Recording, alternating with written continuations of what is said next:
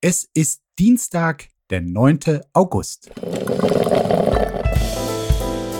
Apokalypse und Filterkaffee. Die frisch gebrühten Schlagzeilen des Tages mit Markus Feldenkirchen. Einen fantastischen Dienstag miteinander. Herzlich willkommen zu Apokalypse und Filterkaffee, dem Nachrichtenmüsli am Dienstagmorgen. Auch an diesem Morgen gibt es wieder eine Menge zu besprechen, was relevant oder wenigstens skurril genug ist, um seziert zu werden. Und dabei hilft mir heute jemand, ja, der genau dafür quasi geschaffen wurde. Er ist erfolgreicher Buchautor, Redner, Kolumnist bei Spiegel.de, Podcaster, Trendsetter. Früher hat er uns das Internet erklärt, heute die ganze Welt. Der ideale Gast also guten Morgen, Sascha Lobo. Guten Morgen. Ich muss gestehen, ich habe von dir wirklich früh etwas gelernt, äh, dass man wirklich groß denken und handeln sollte. Das war 2009 auf der Frankfurter Buchmesse. Ich war dort als äh, kleiner Autor mit einem kleinen ersten Roman und hoffte, so ganz klein bisschen Aufmerksamkeit zu bekommen. Und dann komme ich zur Frankfurter Buchmesse und sehe dort in diesem riesigen Innenhof ein gigantisches gigantisches großes Plakat, nur mit deinem Konterfei. Ich glaube, es war sogar nur der Iro. Und da dachte ich mir, okay, so geht es. Keine falsche Bescheidenheit. Das ist da eher nur hinderlich. Kannst du dich noch dran erinnern? Äh, dunkel. Nein, ich kann mich natürlich ganz präzise dran erinnern. Aber tatsächlich glaube ich, dass die Aufmerksamkeitskanäle, mit denen man inzwischen operieren muss, es äh, besser machen, wenn man einen gewissen Wunsch hat, auch mit der Öffentlichkeit zu kommunizieren. Ähm, und, und natürlich ist es auch vollkommen klar, dass die allermeisten Arten von Erfolg im Internet eine Frisurenfrage sind. Komm, wir steigen ein ins Tagesgeschäft und beginnen mit dem Mann, der auch, sagen wir, nie so ganz gewaltige Probleme mit dem Selbstbewusstsein hatte, nämlich dem hier. Gewinner des Tages. Schröder darf SPD-Mitglied bleiben. Das berichtet die Tagesschau. Der frühere Bundeskanzler Gerhard Schröder hat mit seinem Engagement für russische Staatskonzerne nicht gegen die Parteiordnung der SPD verstoßen. Ich zitiere, die Schiedskommission des SPD-Unterbezirks Region Hannover hat festgestellt, dass sich der Antragsgegner Gerhard Schröder eines Verstoßes gegen die Parteiordnung nicht schuldig gemacht hat, da ihm kein Verstoß nachzuweisen ist, heißt es in erster Instanz. Gegen die Entscheidung kann binnen zwei Wochen Berufung eingelegt werden. Und es waren ja gleich 17 SPD-Mitglieder, die dieses äh, Parteiordnungsverfahren gegen den Altkanzler beantragt hatten. Ich muss ja ehrlich sagen, ich fand den Versuch, Gerhard Schröder aus der Partei zu buxieren, ziemlich irre in jeglicher Hinsicht. Zum Beispiel hatten die ganzen Anträge gegen ihn eigentlich keinerlei Aussicht auf Erfolg, denn die Voraussetzung dafür ist, dass ein bewusstes, also absichtliches parteischädigendes Verhalten vorliegt. Also äh, klar verzapft Schröder den ganzen Tag Kreml-Propaganda-Irrsinn, aber das macht ja nicht in erster Linie, um der SPD zu schaden. Warum er das macht, bereden wir gleich noch.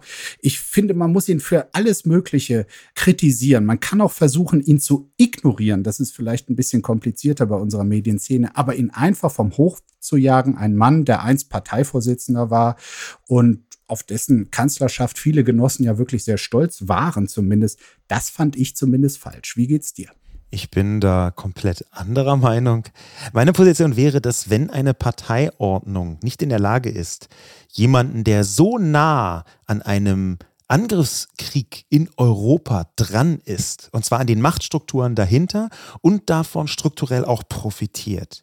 Wenn es nicht möglich ist, mit einer Parteiordnung so jemanden auszuschließen, und zwar egal wer, äh, sonst wie viele ehemalige Bundeskanzler und Parteivorsitzende, äh, gerade die, ja, wenn das nicht möglich ist, dann ist die Parteiordnung vielleicht einfach falsch. Oder ich möchte hier keine Verschwörungstheorien aufmachen, ähm, aber ich glaube wirklich, dass Leute ihn aus der Partei haben wollten. Äh, vielleicht haben sie sich nur besonders ungeschickt angestellt. Denn natürlich ist jetzt mit dieser Aussage, mit diesem Schiedsgerichtsurteil, dass er weiter Parteimitglied bleiben darf, der Schaden für die SPD denke ich, so groß, dass man das gar nicht mehr ignorieren kann. Einer von denen, die sich äh, gestern dann gleich zu Wort gemeldet hatten, äh, lautstark war Thilo Sarrazin, der äh, nach unzähligen Versuchen letztlich rausgeworfen wurde. Und er hat sinngemäß quasi gesagt, also meine islamfeindlichen Schriften, wegen sowas wird man ausgeschlossen, aber hier Nähe zu Putin, dem Kriegstreiber, da darf man drin bleiben. So hat er es natürlich nicht gesagt, zumindest seine islamfeindlichen Schriften hat er so nicht bezeichnet. Aber ja, hat er da einen Punkt. Nein, ich hätte es gut gefunden, wenn die SPD sich beider Figuren aus der Partei hätte entledigen können und das ist, glaube ich, ein Instrument, was man viel bewusster und präziser anwenden können sollte. Denn es geht ja hier nicht um irgendeine Meinung, irgendeine Haltung, die dann missliebig ist oder nicht, sondern es geht hier nicht nur um parteischädigendes Verhalten, sondern um etwas, was zumindest im Fall Schröder ganz eindeutig mit einem großen Profit verbunden ist. Das ist eine Form von fehlendem Anstand, die aus meiner Sicht allein das schon gerechtfertigt hätte. Und über den Fall Sarrazin muss man, glaube ich, nicht nochmal urteilen. Da sind, glaube ich, alle Gott froh, dass er da draußen ist. Das mit dem Anstand bin ich voll bei dir und auch, dass er es bis heute nicht schafft, irgendwie sich ganz klar von diesem Angriffskrieg zu distanzieren und da immer noch so Relativierung und es gibt aber auch eine Vorgeschichte und so darauf hinweist, äh, das spricht für sich. Wo ich anderer Meinung bin, ist so diese Sache, er hat das alles mit Russland und seine Putin-Nähe vornehmlich wegen des Geldes gemacht. Ich meine, klar, er wurde auch da lange auch ordentlich bezahlt, aber die Wahrheit ist auch, und da wundern sich zum Beispiel die Leute, die ihm nahe standen, äh, total drüber, er hätte Jobs haben können und zum Teil auch gehabt, die ihm kohlemäßig viel mehr einbringen und obendrein nicht seinen Ruf zerstören. Also zumindest was jetzt die offiziellen Vergütungen angeht, wie viel da vielleicht sonst noch fließt, weiß man nicht, ist sein Russland-Engagement äh, ehrlich gesagt kein kluges und lukratives gewesen. Da muss doch noch mehr dahinter stecken. Also ich weiß gar nicht, ob Klugheit eine Dimension ist, in der ich den späten Schröder so dringend messen wollen würde.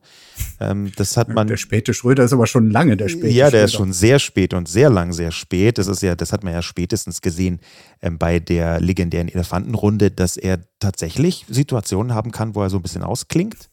Da fing ähm, die Spätphase schon an. Ja. ja. da war sie vielleicht sogar schon mittendrin. Aber äh, das ist für mich wiederum kein Kriterium, dass er anderswo noch mehr hätte Geld verdienen können. Zum einen wissen wir im Detail gar nicht, was es ihm vom Profit her tatsächlich bringt. Ja, das muss man so formulieren, fürchte ich. Und zum Zweiten geht es ja ziemlich eindeutig hier auch um Macht.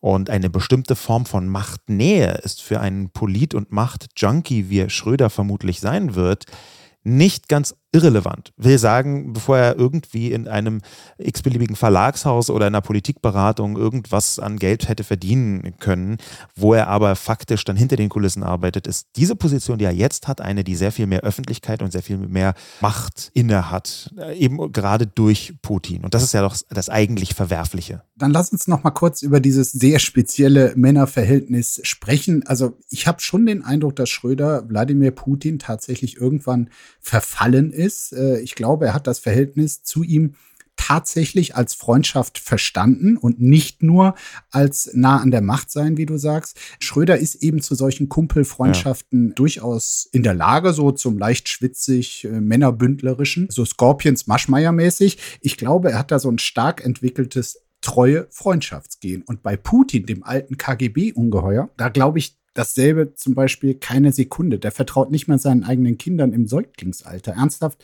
zu glauben, dass man mit Wladimir Putin befreundet sein kann, ist vielleicht auch naiv. Und da ist der eine naiv, aber der andere ganz und gar nicht. Da bin ich nicht sicher, ob Schröder das tatsächlich so sieht oder ob man da nicht etwas romantisiert.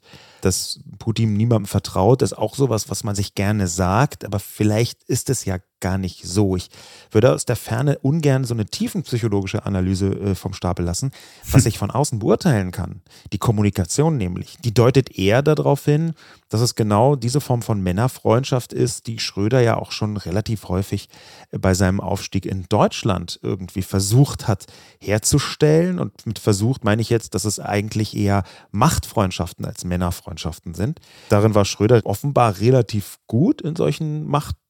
Freundschaften ähm, und hat dann aber auch es geschafft, und das ist halt der, das jetzt der Unterschied zu Putin, hat es dann auch geschafft, die zu beenden. Siehe Oscar Lafontaine, wo es relativ prominent zu Ende gegangen ist. Nein, das war nie eine richtige Freundschaft, glaube ich. Das war eben eine Machtfreundschaft. Die waren ja irgendwie in den 90er Jahren, äh, da haben sie sich ja zu dritt als Troika zusammengetan und so getan, zumindest als wären sie Wahnsinnsverbündete gewesen. Nichts war weiter von Freundschaft entfernt als diese Troika, glaube ich, aber gut. Das, was auf dem Tisch liegt, was man von Schröder sieht, wie er Putin verteidigt, wie er das russische Vorgehen verteidigt, wie er den Angriffskrieg so lavierend nicht in der Art verurteilt, wie es hätte sein müssen, wie er auch die Realität Realität gebogen hat, wie er über äh, Jahre, wenn nicht Jahrzehnte im Hintergrund Lobbyarbeit gemacht hat, ähm, das äh, halte ich für schlimm genug. Schlimm genug ist auch das hier.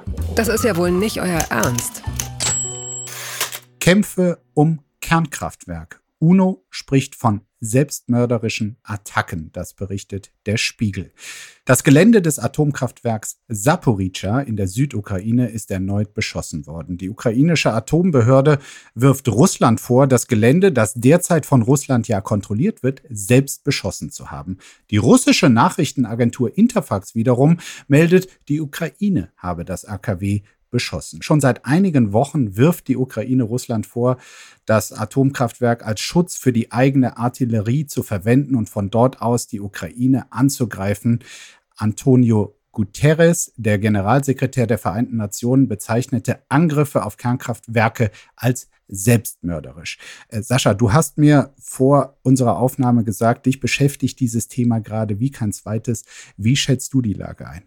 Das ist ja von außen gar nicht so leicht zu sagen, ähm, ob hier eher gewarnt wird vor etwas, was schlimmerweise zufällig passieren kann, oder ob da tatsächlich die eine oder die andere Seite, ich glaube eher die eine, nämlich die russische, damit spielt, zumindest damit spielt, tatsächlich eine Art Atomkrieg über Bande auszulösen. Weil sie eben weiß, dass gerade in Ländern wie Deutschland vor nichts die Ängste größer sind. Auf jeden Fall. Und da ist die Ukraine mit dem, was im Hintergrund immer mitschwingt, nämlich ähm, natürlich Tschernobyl, äh, genau der Ort, der geeignet ist, um Ängste auszulösen. Ja. Die, diese Art und Weise, mit den Ängsten zu spielen, das ist Teil der Kriegsführung von äh, russischer Seite, von Putin.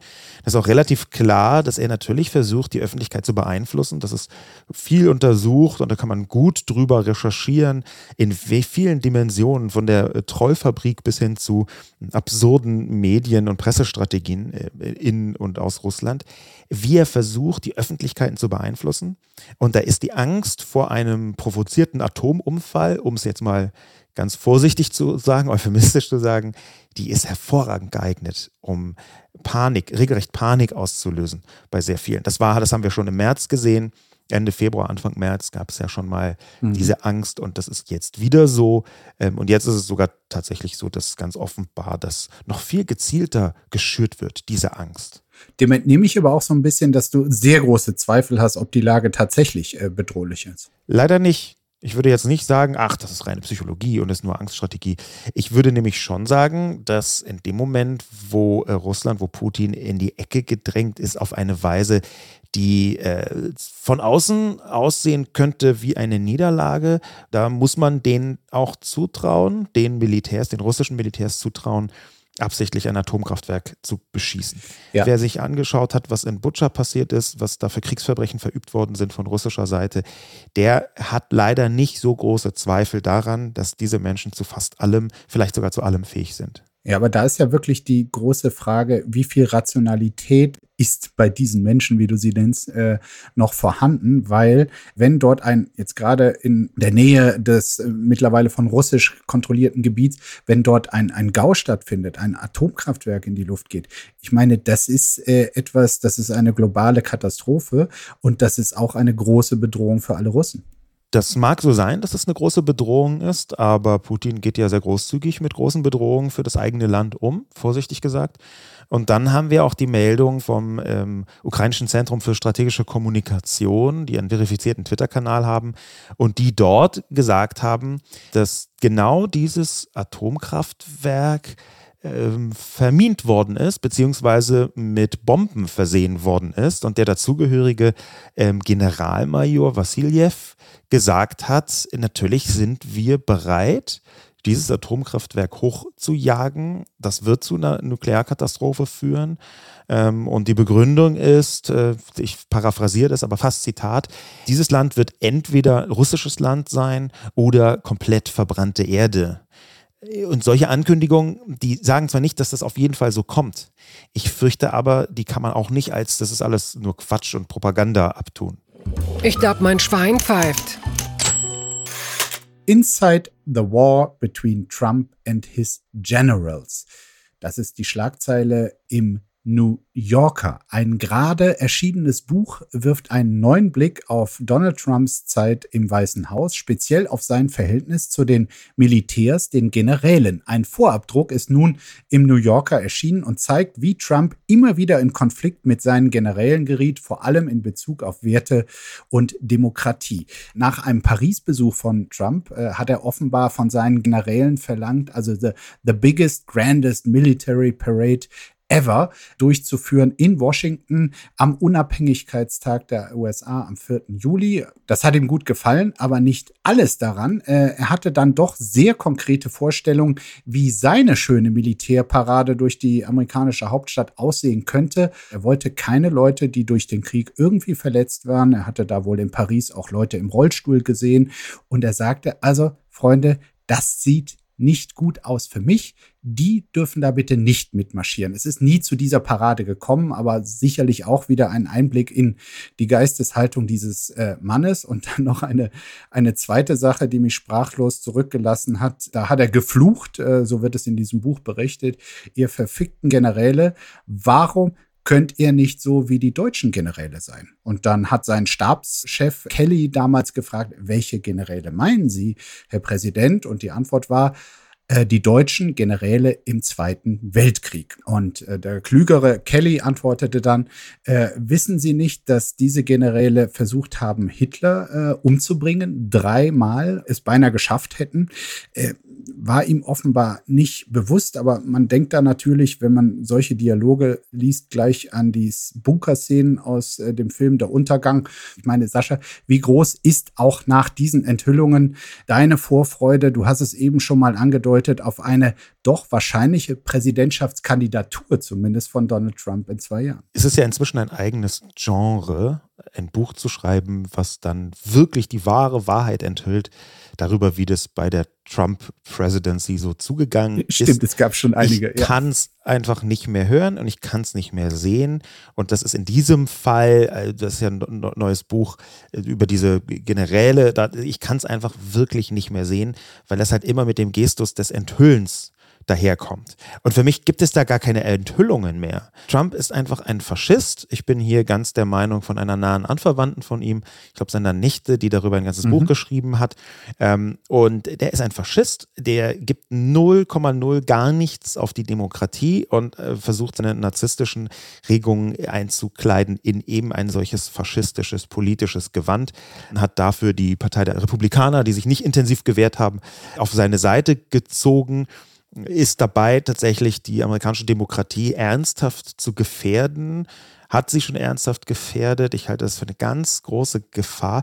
Aber jetzt immer in immer neuen Büchern zu zeigen, wie schlimm das damals war, ist für mich so ein wohliger Historiengrusel und hat so ein bisschen was von diesem äh, wirklich fantastischen Artikel, den schon im Jahr 2017 Ralf Heimann geschrieben hat auf dem Bildblog. Und da hat er einfach mal gegoogelt, die ganzen Artikel, die beschrieben haben, ist Donald Trump zu weit gegangen.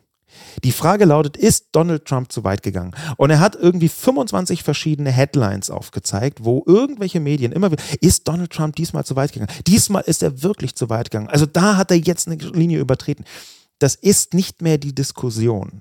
Ja, und dieser Artikel zeigt schon 2017, dass wir nicht immer wieder aufs Neue beweisen müssen, was da für eine monströse Person da war. Wir brauchen nicht immer wieder neue Bücher, sondern wir brauchen eigentlich jetzt viel präziser politische Rezepte, damit die Demokratie der Vereinigten Staaten, die seit vielen hundert Jahren äh, es geschafft hat zu überleben, dass die weiterhin vital ist und überlebt. Denn das ist, glaube ich, tatsächlich in Gefahr. Dann äh, erspare ich dir hier weitere Erhüllungen, will kurz noch auf das hinweisen, worüber im Kontext mit Trump dieser Tage auch in Amerika geredet wird, nämlich um die Bestattung seiner Frau Ivana. Die wirft doch einige Fragen auf, auf einem Golfplatz in New Jersey, auf einem Trump-Golfplatz natürlich. Und die große Frage ist dort, weil äh, steuerlich könnte es, man ist sich noch nicht ganz sicher, Vorteile für Golfclubbetreiber bringen, wenn das Gelände gleichzeitig als Friedhof genutzt wird. Und die arme Ivana Trump wurde jetzt quasi in Sichtweite des Lochs 1 des Trump-Golfkurses dort bestattet oder eingelocht, wie man auch sagen könnte. Endgültig zu weit gegangen. Der Fall Schlesinger schadet den öffentlich-rechtlichen Gewaltigen. Das kommentiert der Tagesspiegel, der Kollege Kurt Sagatz kommentiert das hier messerscharf, dass die bisherige RBB-Intendantin Patricia Schlesinger nach ihrem Rücktritt einen, Zitat, Trümmerhaufen hinterlässt. Das betreffe zum einen die Finanzen, vor allem aber das Ansehen des RBB und des öffentlich-rechtlichen Rundfunk, der massiv Schaden genommen habe. Zitiere weiter. Die Vorwürfe gegen Schlesinger lieferten einerseits den Kritikern der öffentlich-rechtlichen weitere Argumente, gleichzeitig würden sie zeigen, dass der öffentlich-rechtliche Rundfunk in dieser Form nicht zu retten sei. Sascha, wie ist deine Sicht auf den Fall Schlesinger? Äh, er wird ja tatsächlich äh, rauf und runter kommentiert von allen politischen Seiten. Ja, also wenn das zutreffen sollte, was man bis jetzt so gehört und gelesen und gesehen hat, dann ist das ein derart spektakuläres Eigentor, was hm. natürlich hm. den öffentlich-rechtlichen massiv schadet und Wasser auf die Mühlen derjenigen ist, die immer lauter, leider immer lauter werden, die den öffentlich-rechtlichen Rundfunk äh, sturmreif schießen oder sogar abschaffen wollen. Das ist katastrophal ähm, in jeder Hinsicht, gerade wenn man eigentlich in einer Zeit ist, wo man zeigen sollte, dass man so ein gewisses öffentliches und eben auch wirtschaftliches äh, Gewissen hat und Respekt hat vor dem Geld, was da äh, von der Öffentlichkeit stammt. Und wenn das so sehr nicht stattfindet, wie bei Frau Schlesinger, dann ist das in jeder Institution katastrophal und hier besonders katastrophal. Ja, ich konnte es auch wirklich gar nicht glauben, gerade als Freund äh, nicht nur der ARD, sondern auch äh, vieler Programme im RBB. Ich liebe zum Beispiel Radio 1, aber könnte auch noch viele andere Formate ja. aufzählen. Ich konnte es nicht glauben, diese Mischung aus Hybris und auch Gier offenkundig. Also diese Intendantin hatte offenbar ein Fingerspitzengefühl eines äh, Schaufelradbaggers. Äh, wir wiederholen nochmal kurz, hätte hier irgendein populistisches Drehbuch über die da oben verfasst werden müssen, wären wahrscheinlich genau diese Zutaten drin gewesen. Also Luxusführungsetage äh, renoviert für 650.000 Euro, spezieller Massagestuhl, sowohl in diesem Büro als auch noch im Dienstwagen, ein schweineteurer Dienstwagen übrigens, allerdings mit 70 Prozent Rabatt des Autobauers Audi, was für ein eine führende Journalistin mit Vorbildfunktion, also dieser Rabatt auch nicht so ganz äh, harmlos ist,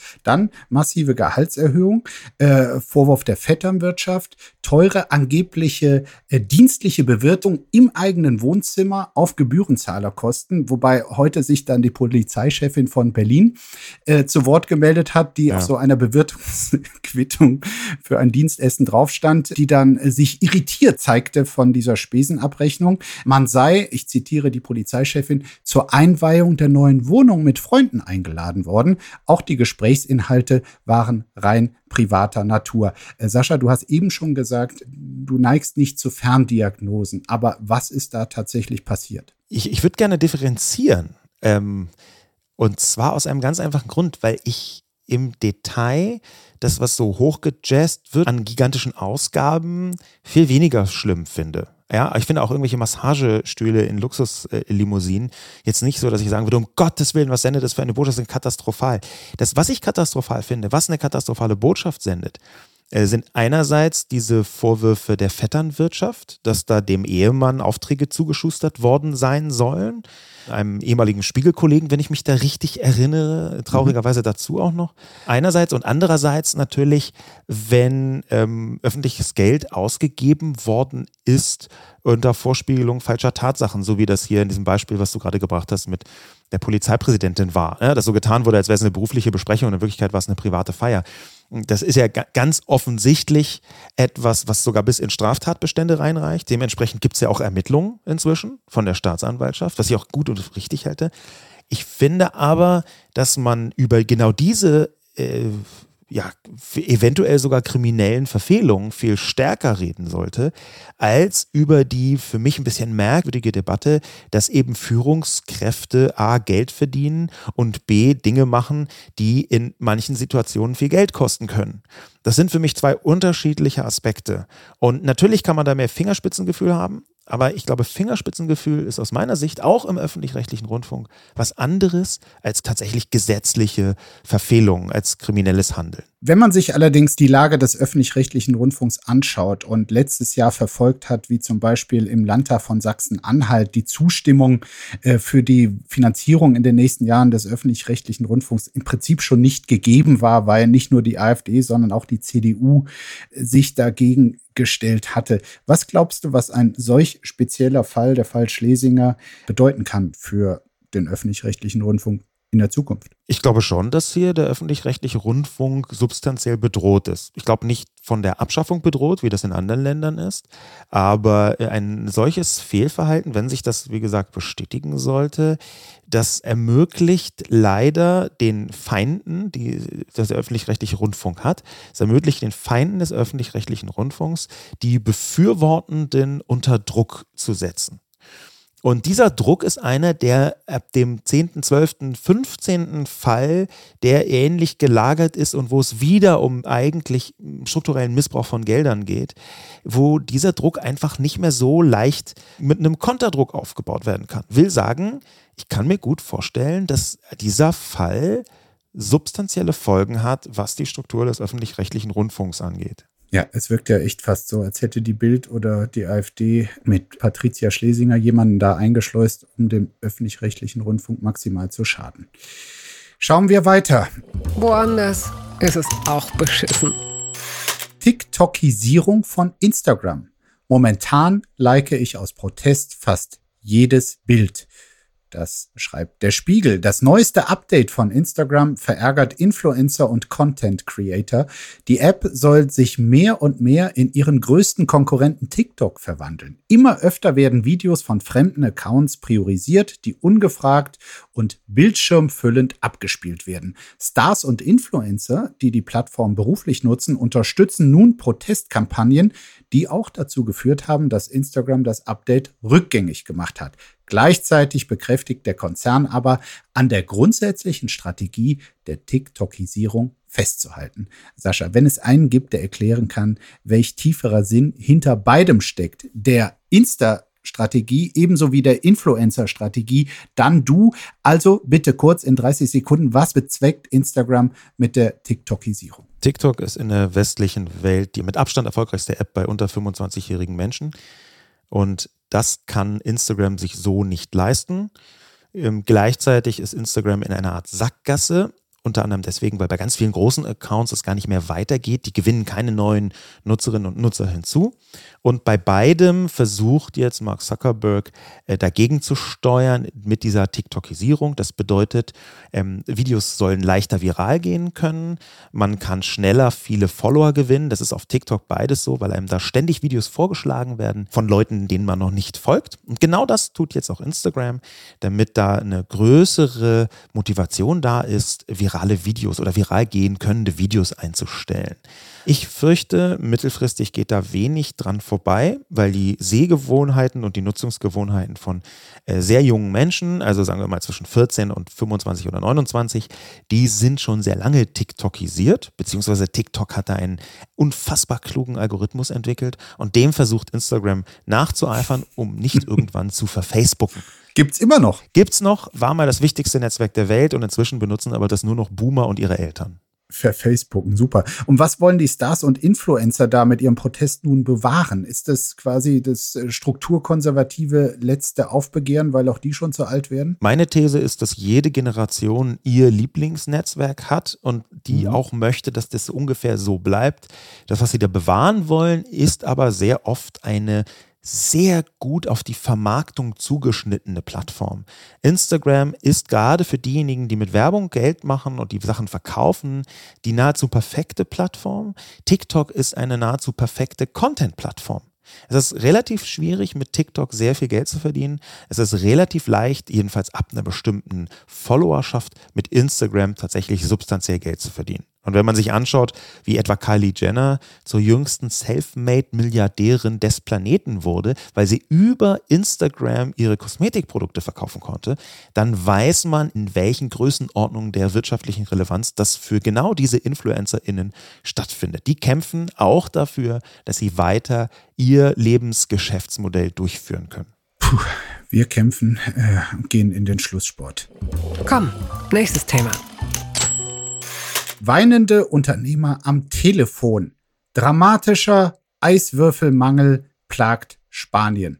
Das berichtet NTV. Wegen der Hitzewelle ist die Nachfrage nach Eiswürfeln in Spanien sehr stark gestiegen. Zwei Millionen Kilogramm Eiswürfel werden in Spanien am Tag hergestellt, doch im Moment werden acht Kilogramm pro Tag nachgefragt. Zusammen mit den gestiegenen Produktionskosten führt das zu einem Eiswürfelmangel, der immer gravierender wird, sagen Experten. Der Unternehmer Miguel Anges Vázquez Gavira, Rey del Cubito, also König des Eiswürfels, berichtet von weinenden Gastronomen. Jeden Tag bekomme ich Anrufe von Unternehmern, die mich weinend um Eis anflehen. Und das Schlimmste kommt noch, die nächsten Wochen werden mhm. dramatisch sein wenn das so weitergeht, droht womöglich die Vollkatastrophe. Das absolute Horrorszenario. Mallorca-Besuchern werden möglicherweise bald auf Sangria verzichten müssen. Und für mich ist es, Sascha, ehrlich gesagt, keine große Überraschung. Ich weiß, wer für die Tränen der spanischen Gastwirte verantwortlich ist.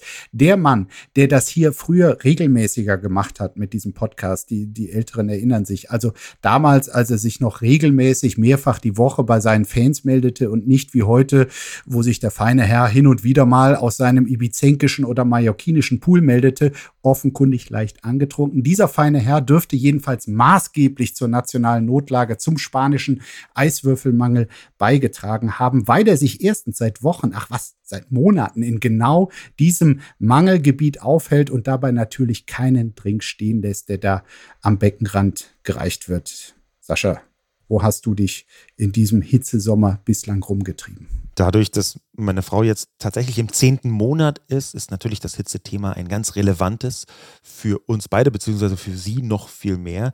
Wir haben deswegen in diesen 37 Grad Nächten und Tagen äh, quasi uns von Eiswürfeln ernährt. Und da möchte ich mal ganz deutlich sagen, die Zukunft des Eiswürfels ist aus meiner Sicht eine Entdeckung jetzt von äh, uns in diesem Sommer. Die Eiskugel. Runde Eiswürfel. Hört sich so ein bisschen komisch an, aber tatsächlich kaufen wir inzwischen nur noch runde Eiswürfel, weil sie viel besser ins Glas reinrutschen und sich viel besser von der Trinksituation her anfühlen als eckige Eiswürfel. Ja? Also der runde Eiswürfel, dem gehört so eindeutig die Zukunft. Ähm, da kann sich vielleicht auch Spanien noch eine eckige Scheibe von abschneiden. Äh, ich bin sehr erleichtert. So haben wir nach unserer langen Diskussion doch etwas, was wir wirklich als praktischen Tipp auch mit in den Tag nehmen ja. äh, können. Sascha Lobo empfiehlt runde Eiswürfel. Bitte markieren Sie sich das jetzt und merken Sie sich das.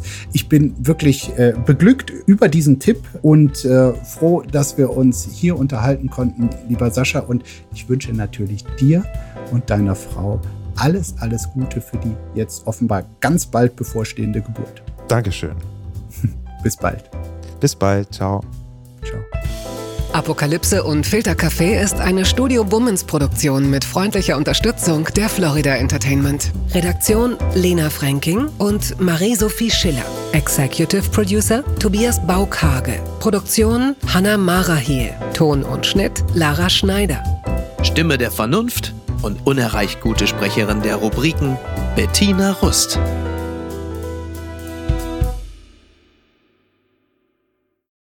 Ich dachte ja, wir machen einen Podcast zusammen, Joko, und dann ähm, hängen wir einfach ab, einmal die Woche, unterhalten uns ein bisschen lustige Alltagsbeobachtung, manchmal politisches ja. Take, dies, das, Feierabend. Was stattdessen passiert, ich muss Sport machen. Schöne naja, Scheiße. Auf eine gewisse Art und Weise ist es aber auch abhängend. Ne? ja gut, ähm, das ist aber so, so eine Entwicklung, die man natürlich nicht kommen sieht, wenn man einen Podcast beginnt, wo man aber, wenn man einen Podcast hat, wie wir beide, der jeden Donnerstag erscheint, äh, und Sunset Club heißt, sehr dankbar darüber ist, dass zum Beispiel ein Gast wie Kai Pflaume sagt, hast du nicht Bock auf eine Klimmzug-Challenge? Ja, und jetzt mache ich seit zweieinhalb Monaten, trainiere ich Klimmzüge. Bald ist es soweit. Die große Auflösung, habe ich es geschafft, einen Klimmzug zu schaffen. Also habe ich es geschafft, ihn zu schaffen. Und die Laune ist im Keller bei mir, außer natürlich, wenn wir uns unterhalten miteinander. Aber den Rest der Zeit, den ich nicht mit dir Podcast mache, mache ich ja Sport. Ja, äh, schaltet doch einfach ein und hört rein. Wir würden uns sehr freuen. Und wenn es euch nicht gefällt, sagt es bitte keinem.